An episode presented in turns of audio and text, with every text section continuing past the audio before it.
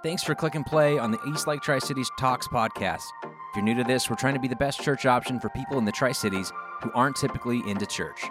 We hope today's talk inspires you to take next steps in doing life in the way Jesus modeled and taught. If you're ever interested in being a part of one of our in person gatherings, they take place every Sunday at the Uptown Theater in Richland. Check the website for current times. And regardless of what you look like, who you voted for, or where your tattoos are, we'd love to have you. But for now, here's our most recent talk.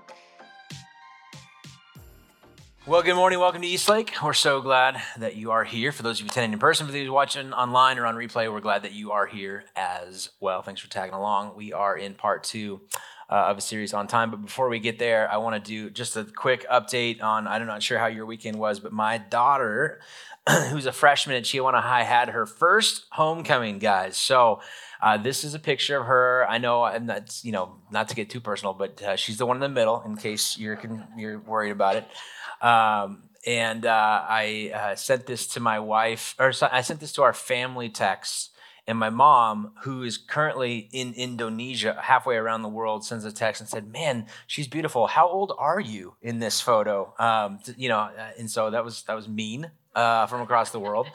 Uh, and uh, so I, I, bring it up because I just wanted to say, listen, if I come across as like tired or exhausted or whatever today, um, it's because I was at Chiawana High School under the bleachers, kind of keeping an eye on her all night long. So uh, I'm like a little hoarse in the in, in the throat, and, uh, I'm like bringing a teacher's note. Here's why I was late for class today. So, anyways, uh, also I know that uh, I found out that if you uh, bring pictures of people uh, who are associated with you who are, are better looking than you, then people give you like some benefit of the doubt. Like if they like him, then he must have something to say. So, if you're a guest with us, my name is Brandon, the teaching pastor. This is my family. This is why you should listen to me. So, um, anyways, all right, there we go. Uh, we're part two of a series that we kicked off last week. If you missed last week and uh, what we talk about today interests you, uh, you can go to eastlaketricities.com slash talks, or we've created an app that you can download it on demand and follow along. Listen to this one or go back and, and start the series over. Um, it's a three-part series uh, conversation on time and the way that we interact with time or inhabit time uh, in our life. We've been looking at a couple of passages each week from a book in the Old Testament called Ecclesiastes. It's part of the genre of wisdom or wisdom literature for them. Uh, they the Old Testament features a people group, a nation of Israel, and their history of of uh, creation story, and then entering into you know entering into Egypt and coming down uh, for, initially as friends, and then eventually as slaves. Their exodus away from that into a promised land. Uh, their ability to maintain a relationship with Yahweh, the Jewish God, and then um, uh, and then kind of a fight in between and, and back and forth disobedience and rejection, exile again. And anyways, it's all it's all that's the big story. But inside of that history, law, prophets sort of genre is a couple of books on wisdom. One of them is Proverbs, which is more conventional wisdom. Here's how you should live a good life. Uh, and then there's Song of Solomon, which has to do with sort of love and relationships and uh, eros sort of love. And then in this book, Ecclesiastes, this cynical take on life that is like the heart of every. If you're a millennial, you would love, love, love Ecclesiastes. It is. It is. Uh, one eye towards uh, culture in the world and like the the you know the despair or or the uselessness or cynical nature of, of all of it and then also kind of one eye towards um, sort of a heavenly calling thing and how do you deal with a God who supposedly loves you with an existence that's seemingly mundane and, and, pointless. And so that's Ecclesiastes in a nutshell, which is why it makes a great conversation starter for the time of your life.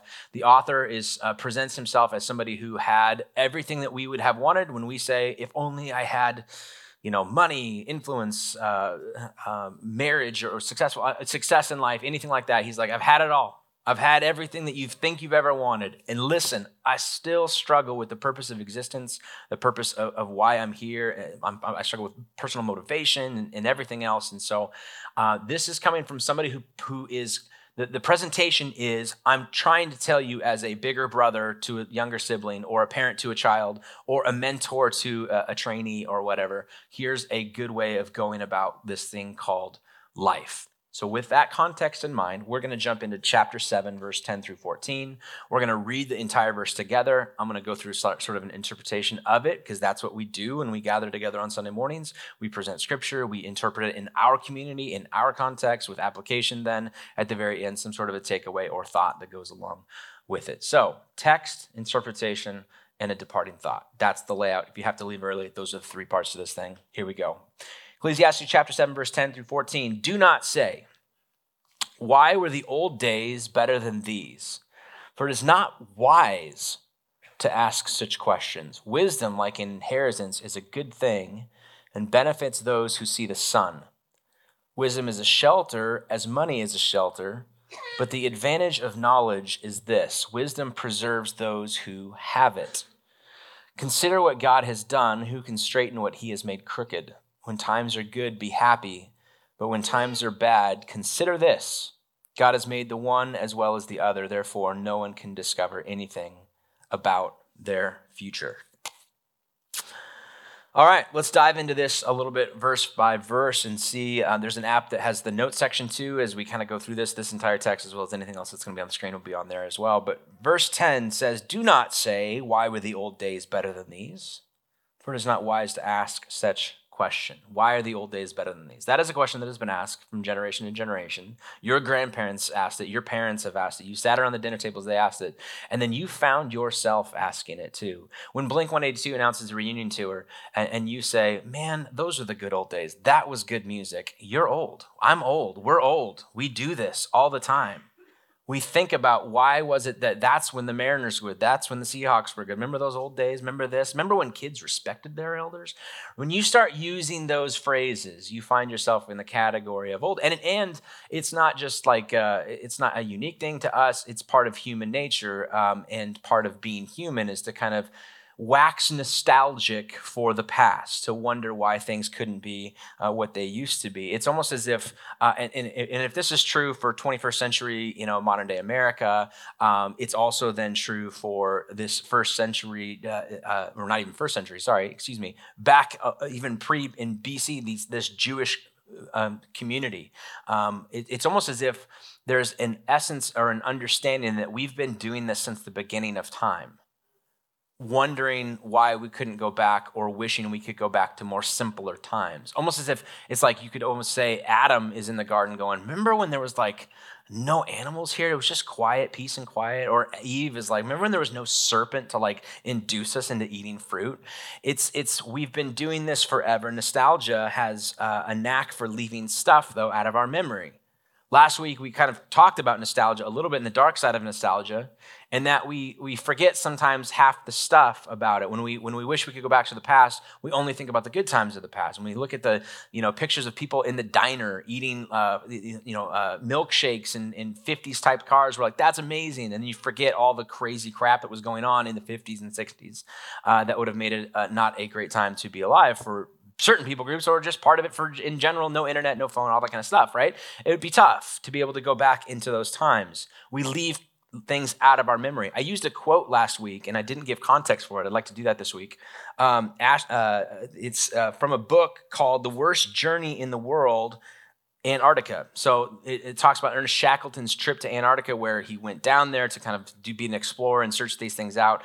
Uh, down there, their their boat uh, basically dissolves and, and, breaks down on them. They're stuck there. They have to find a way to get back home. It's one of the most uh, engaging stories ever. And it's a really great, you know, there's a lot of rich history in that. But in that story, it talks about how oftentimes the story is glorified and negates the idea that ha- this, this, most of this story was, was not great. Most of the things that would come out of it, yes, men recovered and survived this thing were able to get back home, but there was a lot of bad things that happened as a result of it. So much trouble of this world is caused by memories, for we only remember half.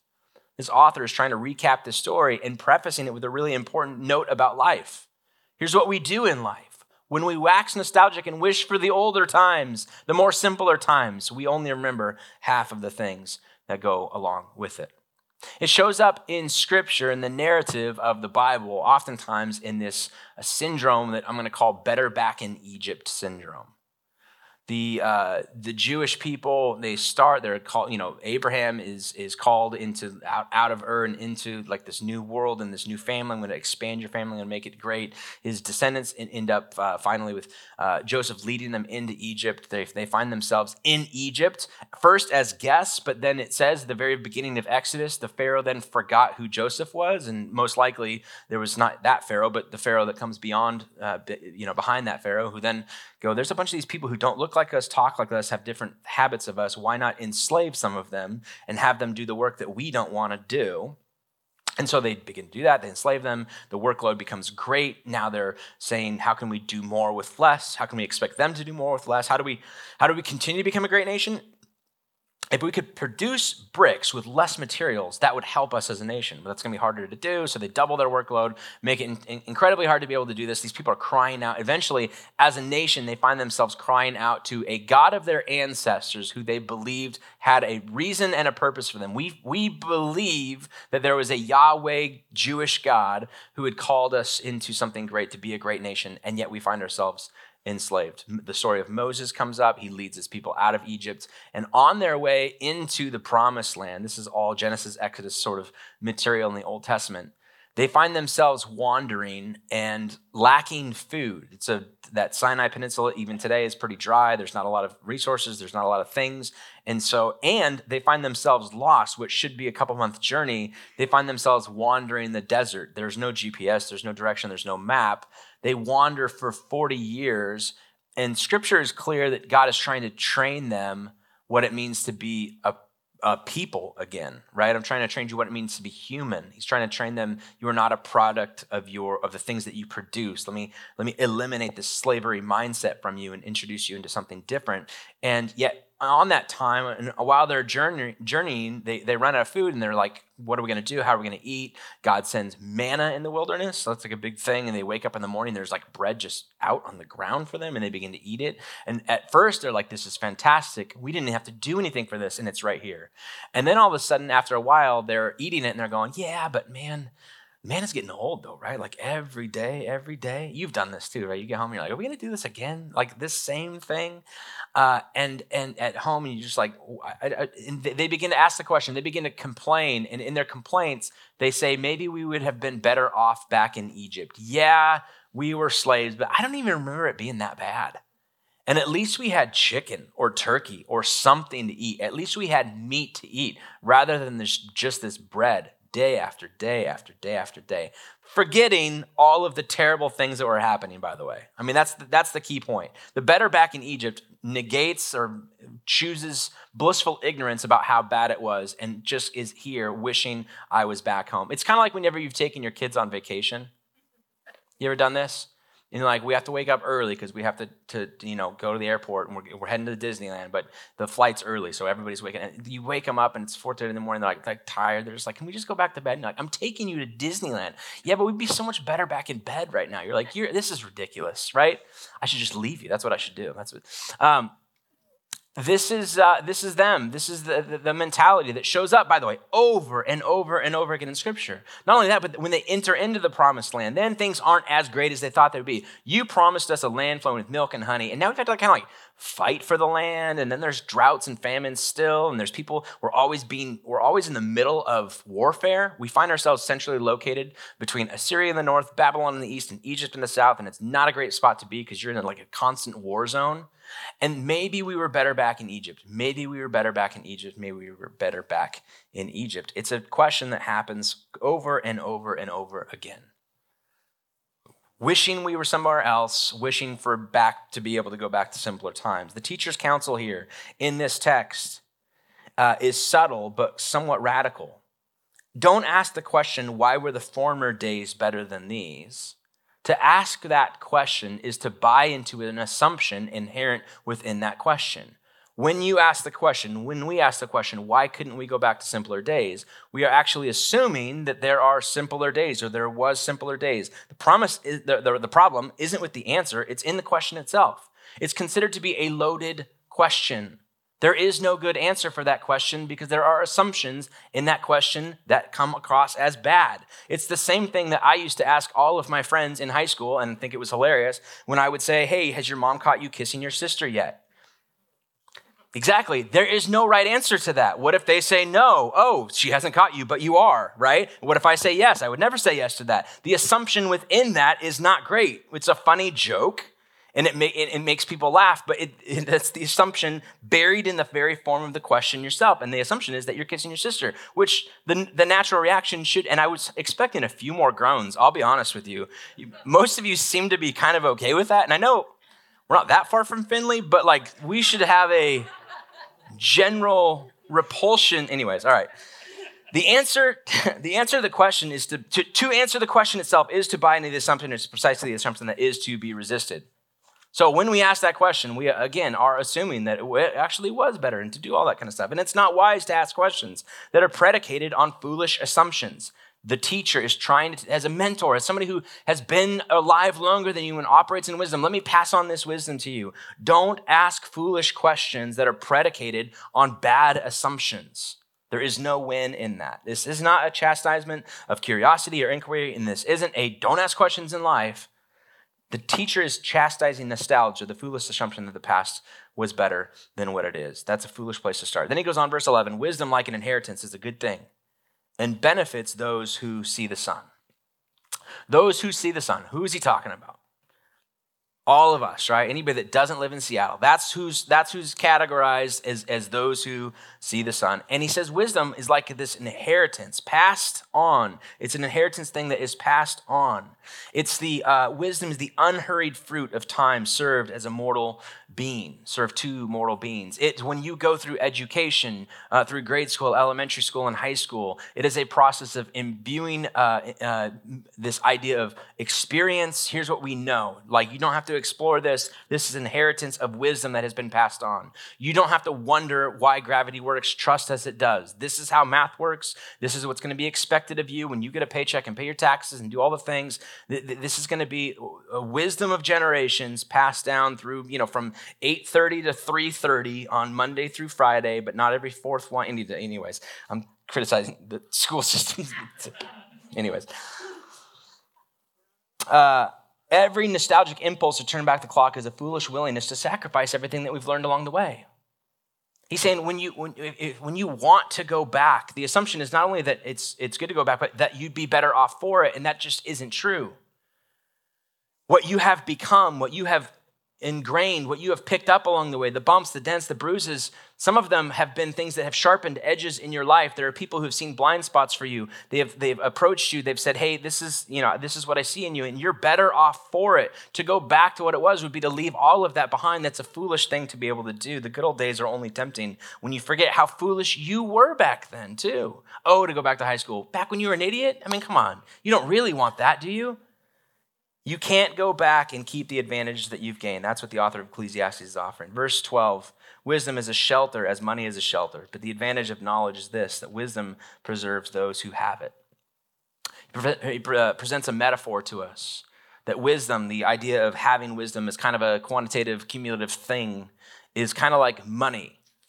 Um, and uh, in, uh, in, the same way that money is a shelter, right? We, we know that money is a shelter. This is why when we listed to Dave Ramsey and he says you have to have an emergency fund of $1,000, why would I have to do that? Because $1,000 can get you out of a pretty tight jam uh, on any given day. Like there's a lot of decisions that you could make, bad decisions, and, and, and money serves as a shelter from some of that. Now, not entirely, I understand that, but it's a good thing. Like that's why common sense wisdom says, you should have a little bit of a rainy day fund, however, whatever you want to name it, and it's you, there's discretion on how much that is, right? But that makes sense. Wisdom kind of protects us from the dangers and the storms of life in the same way that money can, in a sense, protect you. But there's a difference, he says, between wisdom and money. Because wisdom, uh, when it comes to, to money itself, the accumulation of stuff can, can drive us to become a form of greed. The, the access uh, uh, of, of, of money, when you, when you want more of it, you're in danger of falling into that idea of greed. For the love of money is the root of all evil. And Jesus had more to say about money than he did to say about heaven and hell and anything else. He's like, he knows the, the battle the, uh, of allegiance of the heart when it comes to money. So the more of it we get, the kind of the more dangerous that it becomes for us. The opposite of wisdom, you've never looked in the mirror and said, I'm just too wise. That's my problem. I just, I know too much, right? This is the, the, the thing where he's saying, listen, they both provide a sense of shelter, but the advantage uh, of knowledge is this that wisdom preserves those who haven't. It doesn't deteriorate from the inside, it doesn't cause a conflict of allegiances. It doesn't destroy on the back end. There isn't like a dark side to wisdom like there is potentially with money. And then he goes on and says, Look what God has done. Consider what God has done. Verse 13 Who can straighten out what he has made crooked? Who can straighten out what he has made crooked? Now, what's he talking about when he says what he has made crooked? He's talking about our lives in this. I think he's, the Jewish people had a general uh, idea that there is a God who exists who kind of orchestrates and facilitates, is the architect of life itself, and that nothing happens outside of the bounds uh, of, of his will. Um, we do live with a sense of, of, of free will. And if you're a Christian, this is kind of how we bought into it too, right? We say, uh, I think that God facilitates all, is in charge of it all, orchestrates it all, doesn't allow things to happen outside of his knowledge, but also within that box is a bunch of free will options that he lets us kind of decide how to do it. He's got a, a, uh, a, a game plan for our life, but not necessarily a blueprint for this. And, and, and, our life has had kind of ups and downs, as, yours probably has as well uh, ebbs and flows, uh, pivots and, and bends, zigs and zags of your life. And who could predict your life? I call this the unlikeliness of where we find ourselves. If I had asked, uh, 15 year old you where do you find where do you think you'll be in 20 years or 40 years or however old you are? Do the math minus it by 15 what would your life be like? Would it be anything? Would you have said at 15 anything like what it exists right now? I mean the answer is most likely no. And that's fine. Like it's not that's not a bad thing. That's that's called providence. That's called chance. That's called uh, like I'm working through this thing. There have been some things that you've probably done better than you thought, and things that you've done worse than you thought. The winding paths aren't mistakes, and the crookedness of your life isn't a failure. And he's saying, even if you could go back and straighten it out, why would you even want to? So he's saying, even when it comes to our personal makeup and our personal being, don't be nostalgic or wax nostalgic for that, wanting something back then that was similar. You're going to lose all of the experience and the things that have shaped you in this way. Don't imagine that your times are a measure of God's presence or his absence. Don't imagine that the bends and the ups and the downs aren't symbols of when God was with me and when he wasn't with me, when I chose good and when I chose evil in that way one of the terms that they would use to describe God, one of the many names that they would have for God. We, we just say God, and that's kind of a catch all phrase for us. But for them, there would, there would be all kinds of Adonai God. There would be the omnipotent God. There would be uh, Yahweh or Jehovah God. For one of them, uh, for them is Emmanuel, one that comes to mind a lot during Christmas time because it means God with us. And our our basic instinct of what does it look like to have, or a picture, a word picture of God with us is through the incarnation of Christ through the Christ child, baby Jesus, right? And so at Christmas time, we see Emmanuel or we sing songs about Emmanuel. But for them, that would have been a name and a term that they use all every month of the year because we find ourselves with the companionship of God who's with us in the good and the bad, the ups and the downs, the left turns and the right turns, the bends and the breaks in life, that God has been a consistent companion in all of that. Verse 14, which is why he can say in conclusion, when times are good, be happy. When times are bad, consider this God has made the one as well as the other. Therefore, no one can discover anything really about their future. His conclusion is simple. Times are good, bad, whatever, it doesn't matter. God has made one as well as the other. He's the rain falls on the just and the unjust. He is with us in all of those different things. Therefore, no one. Therefore, any sort of I want to go back in time and change this or go back and do this is just a waste a waste of mental effort and not worth it anyways. Uh, there's a, a book that I'm working through as a part of this series, and the quote comes from that Wisdom is recognizing our morality, our shared vulnerability, and our solidarity, solidarity in this sea of chronos.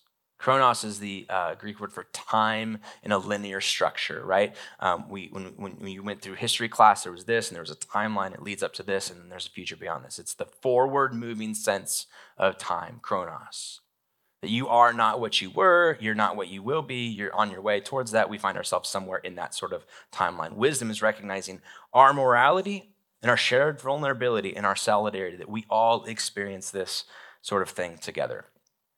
There's another word uh, that, that is scripture uses uh, to, uh, in regards to time, that time exists on two different planes. One of a forward moving sense of time as we commonly understand it in life, uh, chronos, and then another term called kairos, which is the idea that time operates on kind of a different level and God's understanding of time. That when we speak of God existing outside of time or having a perspective of eternity as a whole, that he sees things a little bit differently. It's kind of hard for our chronos engagement mind to kind of understand this.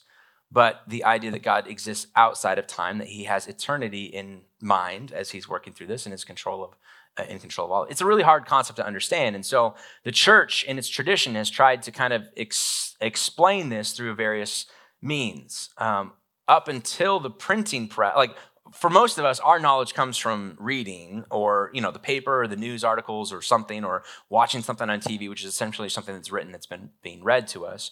So our medium of knowledge comes through words and interpretation of that. And, uh, and that's, that's been true for several hundred years. But before that, uh, in the Dark Ages and even, even earlier than that, the means of communicating truths was a little bit more difficult.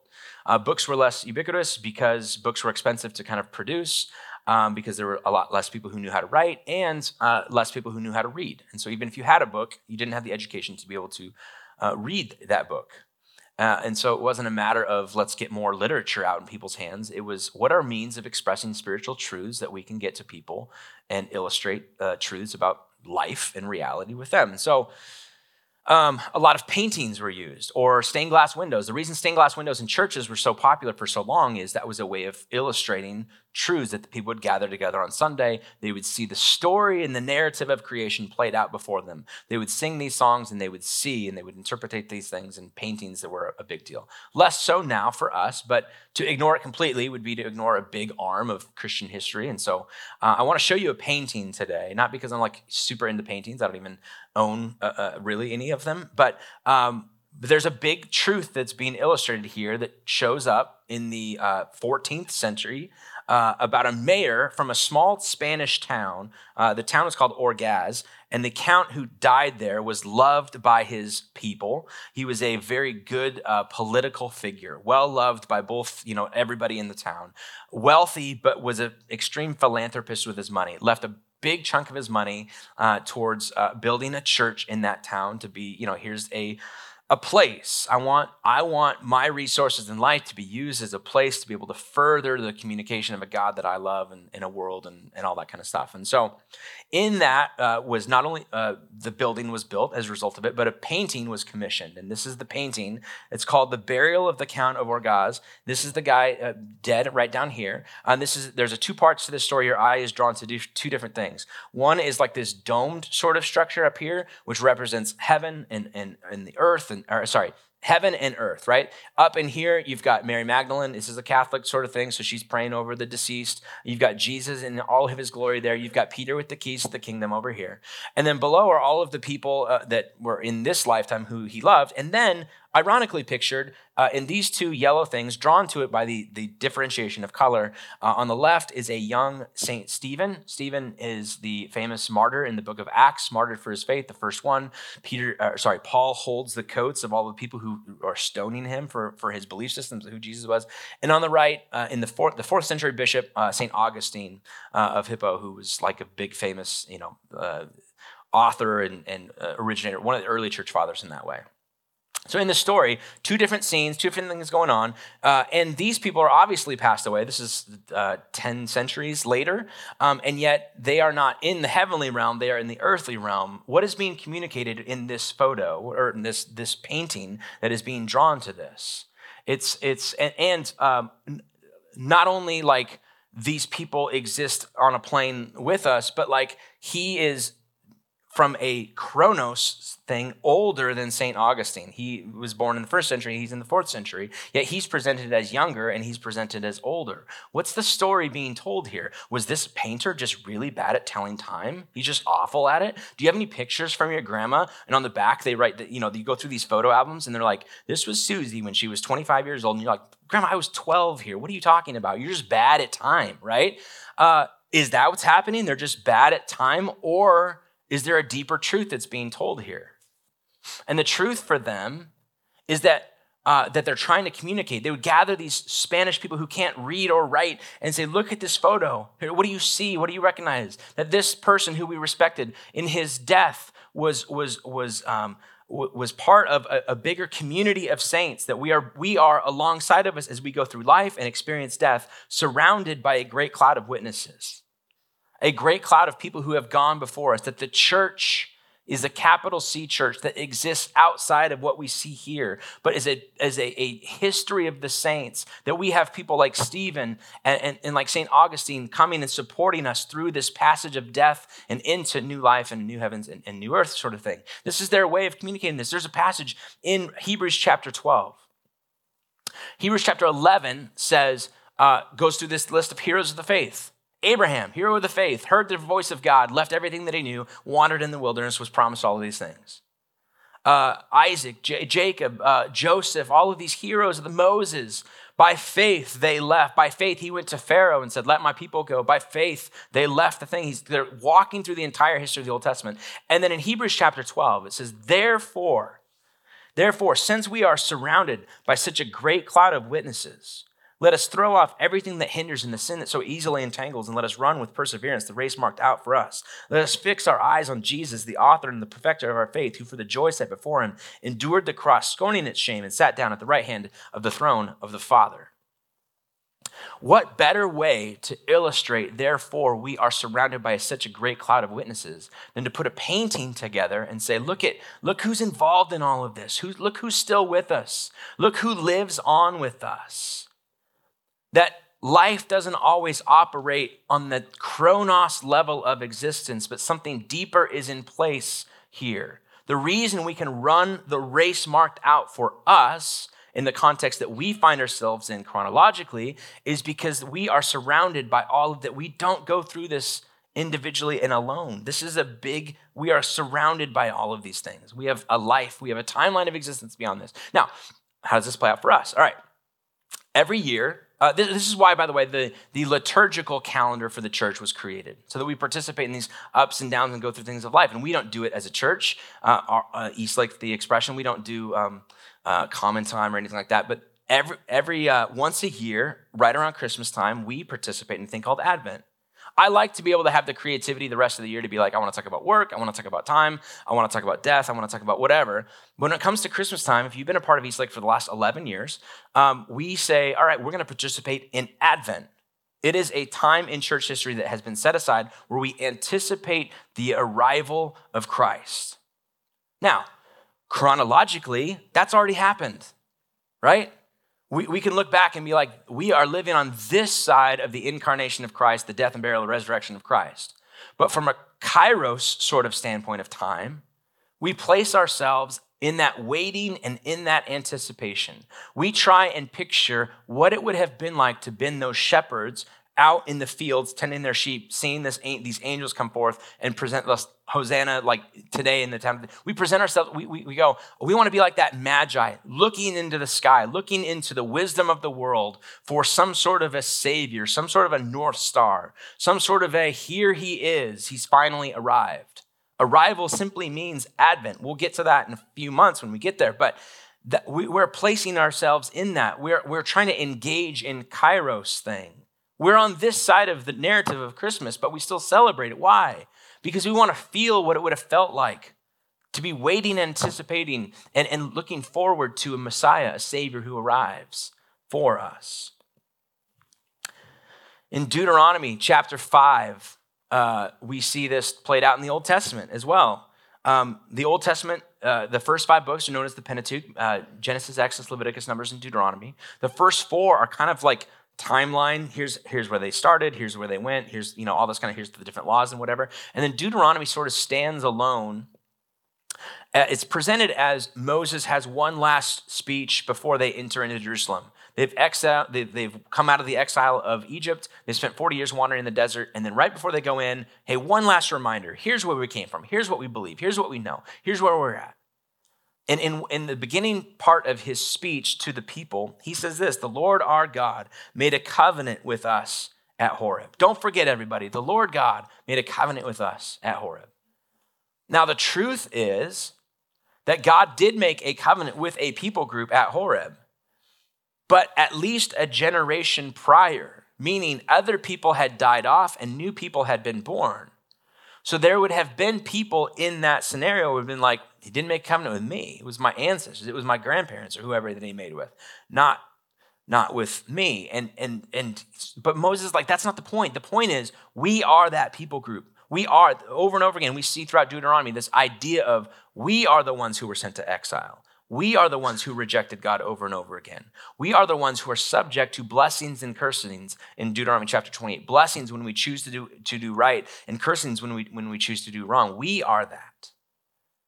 We see that over and over again, which leads us to then realize we are living a chronos sort of existence, right? We are getting older. We are we would do well, as we said in our death series a few a few months ago, uh, to do to remember our mortality, that life is a gift, and that we are like slowly progressing towards dying away. May we live with a sense of our our our our, our futility, and and and use that as a leverage to be able to live a life as a gift.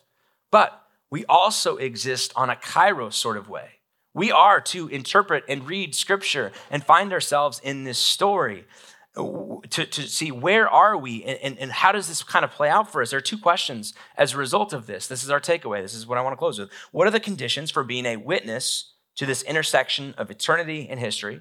In, in other words what does it mean for us to live out as a witness to all of this to the truth of a god who created a people who rejected and a God who never gave up, who gave his son as a message of hope and redemption and, and future glory. What does it mean to live in that way? We just sang a song, the third song that you guys just sang. I find myself a sinner. You're a savior. We were meant for each other. Like, this is great. You're, this is how this whole thing works out. You're going to, this is, we find ourselves in this. How do we bear witness to that in the in your workplace, in your life, with your kids, with your family members, in your uh, relationship with your spouse or, or significant other or whatever, how do I bear witness to the truth of the revelation of God through Jesus in this scenario? And then question number two is this simply when are we? When are we? Not where are we, but when are we? Not chronologically. I know we're in 2022. I'm not like, Brent, this is like multiple, you know, quantum physics sort of thing, all that kind of stuff, whatever. I'm saying, when are we in terms of where do we find ourselves in this? Are you like David right now? When you read through and you read him in his Psalms, writing these songs saying, God, why do I feel like you have abandoned me? Why do I feel like I'm trying to do good and I keep coming up against things and I'm watching people who are worse than me? I know they are, like from any standpoint of the word, who are succeeding in life. Why is that? Why do the people who threaten my life live a blessed life? Why, why is that happening? Maybe, maybe if Kairos wise, I see myself as Job. I'm like, I'm, I'm, I'm coming up and I'm, I'm bumping up against like terrible things happening in my life. And I'm like, am I doing something wrong here? And all of my friends are like, You must be bad. There's something you're doing. What is it? You're, you're, you're worse than you think that you are, right? They're challenging Job, going, There's something in your life that you're not even aware of. This is how bad you are. You suck and you don't even know you suck. Am I, am I, am I Job right there questioning what is happening? Am I Solomon with all of my riches and all this stuff, who, by the way, started out really well, did a lot of good things early on? Was blessed by God, was given the gift uh, more wisdom. I mean, we talked, we joked about having too much wisdom. He was known for the person who had more wisdom than anybody else. And then later in life, through the comforts and spoils of having everything, begins to kind of the story of his legacy kind of gets tarnished at the end, right? His heart becomes divided between his multiple wives and his this and that and the other thing is his, his heart becomes pushed away because of decisions that he made his allegiances towards allowing all of these marriages to influence um, alliances nationally um, the gods that they worship all kinds of different things. He kind of lost it towards the end. Is that where i'm at? When am i as I read through scripture, if I'm not asking that question, if I'm simply reading it as history, that's one thing. That's to read it as chronos. That's fine. You can do that. But it's also an invitation, as we see, to read it as kind of a kairos sort of perspective. Am I like Peter? I've been given this gift of living on this side of the incarnation. I know who Jesus is, what he said, and what he spoke. Um, and yet I kept finding myself failing him I know what he's taught me to do.